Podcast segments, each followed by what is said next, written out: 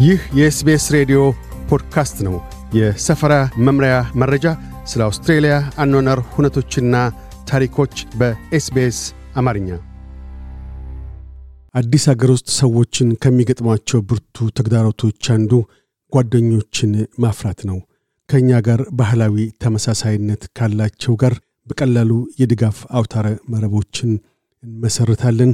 ይሁንና የጓደኝነት መረብን ከሌሎች ጋር አስፍቶ መዘርጋትን አማትረው ያስቡ። ባህል ተሻጋሪ ወዳጅነቶች አተያዩን ያዳብሩሎታል ሲልም የእርሶን ከሌሎች ጋር የተዋሃጅነት መንፈስ ከፍ ያደርጋል። ጓደኞቹ ከእርሶ ባህላዊ ክብ ውስጥ ናቸው። የፍልሰት ተሞክሮ ብቸኛ ሊያደርግ ይችላል። መረዳት በሚያስችል መልኩ ለእርዳታና ወዳጅነት ከእኛ ጋር ተመሳሳይ ወደሆኑ ሰዎች እንሳባለን። ይሁንና ከራሳችን ባህላዊ ክብ ወጣ ማለቱ ለተለያየ አተያይ ይጋብዘናል። የርኅራሄ መንፈሳችንንም ይበልጥ ያንጽልናል። ባህል ተሻጋሪ ወዳጅነት የጋራ ተመሳሳይነታችንን ያንጸባርቃል። የወዳጅነትና ፍልሰት ተጠባቢዋ ዶክተር ሃሪየት ዌስትኮት ሰዎች ወደ አውስትሬልያ ሲመጡ በአብዛኛው በፍልሰት ተሞክሮቻቸው ይወዳጃሉ። የተለያዩ የፍልሰት አይነቶች አሉና ሰዎች የሚፈልሱባቸው ምክንያቶች የተለያዩ ናቸው። ያለፉባቸው የፍልሰት መንገዶችም እንዲሁ ሊለያዩ ይችላሉ። ሰዎችን ስለ ተሞክሯቸው መጠየቁ ጠቃሚ ሊሆን ይችላል። እንዲሁም መንፈስን አዋኪ ሊሆንም ይችላልና በወዳጅነት ወቅት ጥንቃቄ ሊያደርጉበት ከሚገቡ ጉዳዮች አንዱ ነው ይላሉ። ባህላዊ ግርዶሽ እንደኛው ከሚያስቡ የራሳችን አገር ዜጋ ባህላዊ ወይም የጎሳ ክቦሽ ውስጥ ምቾት ሊሰማን ይችላል። ይሁንና ውስንነትም ይኖራል። እናም ችግሩ ተከልለው ካሉበት ከዚያ ግርዶሽ ተሻግረው አያልፉም ሲሉ በሮያል ሜልበርን ቴክኖሎጂ ኢንስቲትዩት የዝንቅ ማኅበረሰባት ተግባቦት ተጠባቢ የሆኑት ፕሮፌሰር ካትሪን ጎሜዝ ይናገራሉ። በግርዶሽ ውስጥ ሲሆኑ የሚያስቡት እኔ በማስብበት መንገድ ነው። እናም በምንኖርበት መዳረሻ ሀገር የሚኖረኝ መረጃና አተያይ ጓደኛዬ ያለው አይነት ነው። ያም አዋኪ ይሆናል። ስለምን?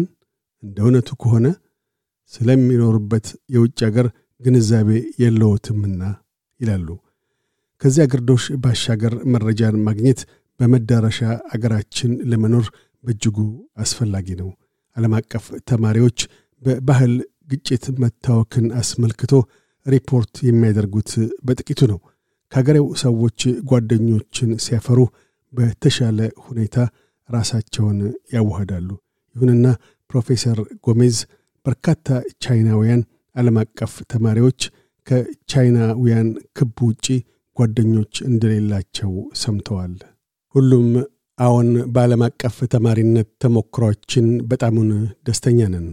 ይሁንና ትልቁ ጸጸታችን ከአገሬው ሰዎች መካከል ጓደኞችን አለማፍራታችን ነው ይላሉ። ሆኖም ፍትሐዊ ለመሆን ስለ እውነት ላያሌ ጊዜያዊ ፍልሰተኞች ከአገሬው ሰዎች መካከል ጓደኞችን ማፍራት አስቸጋሪ ነው ብለዋል። ጓደኞችን ማፍራት አዋኪ ነው። የአገሬው ሰዎች በዚያ የቆይታ ዓመታቸው ውስጥ ጓደኞቹን ያፈሩና ወደ ባህላዊ ክባቸው ይነጉዳሉ። የቀድሞው የሩሲያ ዓለም አቀፍ ተማሪ ተማሪ ማክስ ቲካቼንኮ ይህንን መራር እውነታ እዚህ እንዳረፈ ተገንዝቦታል።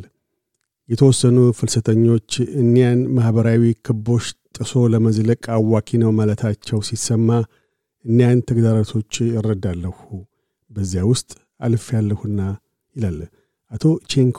ይሁንና የግለሰብ ራስን የማግለል ገደቦችን አስመልክቶ ለመናገር ድክመት የተመላበት ሰበብ ነው ለማለት ግድ እሰኛለሁ ብሏል።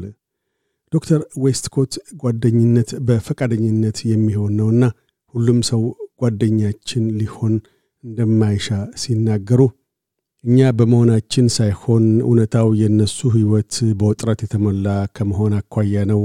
አእምሯችንን ክፍት አድርገን እንደ ጉዞ ከወሰድ ነው በሂደት ፈቃደኛ የሚሆኑ ይገጥሙናል ብለዋል። ባህላዊ ክቦሾችን ጥሰው ይውጡ። ማክስ ቲቼንኮን ከባህላዊ ክቡ ወጥቶ እንዲቃኝ ግድ ያሉት የማወቅ ጉጉትና ትርጉም ያለው ወዳጅነት ፍለጋ ናቸው። ልክ ሕፃን ልጆችን የከረሜላ ሱቅ ውስጥ የማየት ያህል አድርጌ ነው የማስበው። ሁሉንም መሞከር ይሻሉ። አውስትራሊያን በተመለከተ ባህላዊ የከረሜላ ሱቅ ጎዳና ላይ ማግኘት ትችላላችሁና ራስን መገደቡ የሚያሻው ስለምን ነው ሲል ተናግሯል። ምክሩ ቀላል ነው። ይውጡና ይሞክሩ ነው። ራስዎን በራሶ ባህል ውስጥ ገድበው ካስቀሩ ሊያዳብሩ ይችሉ የነበረውን በጣሙን ትርጉም ያለው ጓደኝነት ሊያገሉ ይችላሉ ማለት ነው ባይ ነው። ተስማሚነት ሲንጋፖር የተወለዱት ፕሮፌሰር ጎሜዝ ማንነት በአውሮፓዊት እስያዊትነት ይገለጣል። አውስትራሊያ እንደዘለቁ ከሳቸው ለየት ካሉት ጋር ሁሉ ይነጋገሩ ነበር። አሁን አካል የሆኑበትን ሰፊውን ማኅበረሰብ መረዳት ማለት ነው። እንዲሁም ዙሪያ ገባውንም ማወቅ እንደሚገባዎት ሲያመላክቱ ለምሳሌ ያህል አውስትራሊያውያን ጓደኞች ያለዎት ከሆነ የአይነቱ የስሙምነት መንፈስ በጣም ትልቅ ነው። በትክክል ራስዎን ከመሰሉ ሰዎች ጋር ጊዜውን የሚያሳልፉ ከሆነ ራስዎን ካሉበት ስፍራ ተሞክሮዎች ጋር አላስማሙም። ከአገሮ ዙሪያ ገባው በትንሹ ለየት ያለ አገር ነው ያሉት ማለት ብቻ ነው እንዲያ ነው ብለዋል። የራስን ባህላዊ ክቦች ጥሶ ስለ መውጣት ሲነሳ ሰዎች ስለ ፍርሃትና አዋኪነቱ እንደሚናገሩ አቶ ቲቼንኮ ይገልጣል። ሊፈሩ የሚገባቸው በሌላኛው ፍርሃት የሚያጧቸውን ነገር ነው።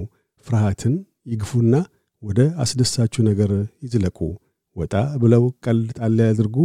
ዝምታን ሊሰብሩና እምብዛም ሳይቆዩ ግለሰቡ አውስትራሊያ የተወለደ ይሁን ወደ አውስትራሊያ የመጣ ያ ምንም ማለት አይሆንም ብሏል። እያደመጡ የነበረው የ SBS አማርኛ ፕሮግራምን ነበር። የፕሮግራሙን ቀጥታ ስርጭት ሰኞና አርብ ምሽቶች ያድምጡ። እንዲሁም ድረገጻችንን በመጎብኘት on demand እና በ SBS mobile app ማድመጥ ይችላሉ። ድረገጻችንን SBS ዶት ኮም ዶት ኤዩ አምሃሪክን ይጎብኙ።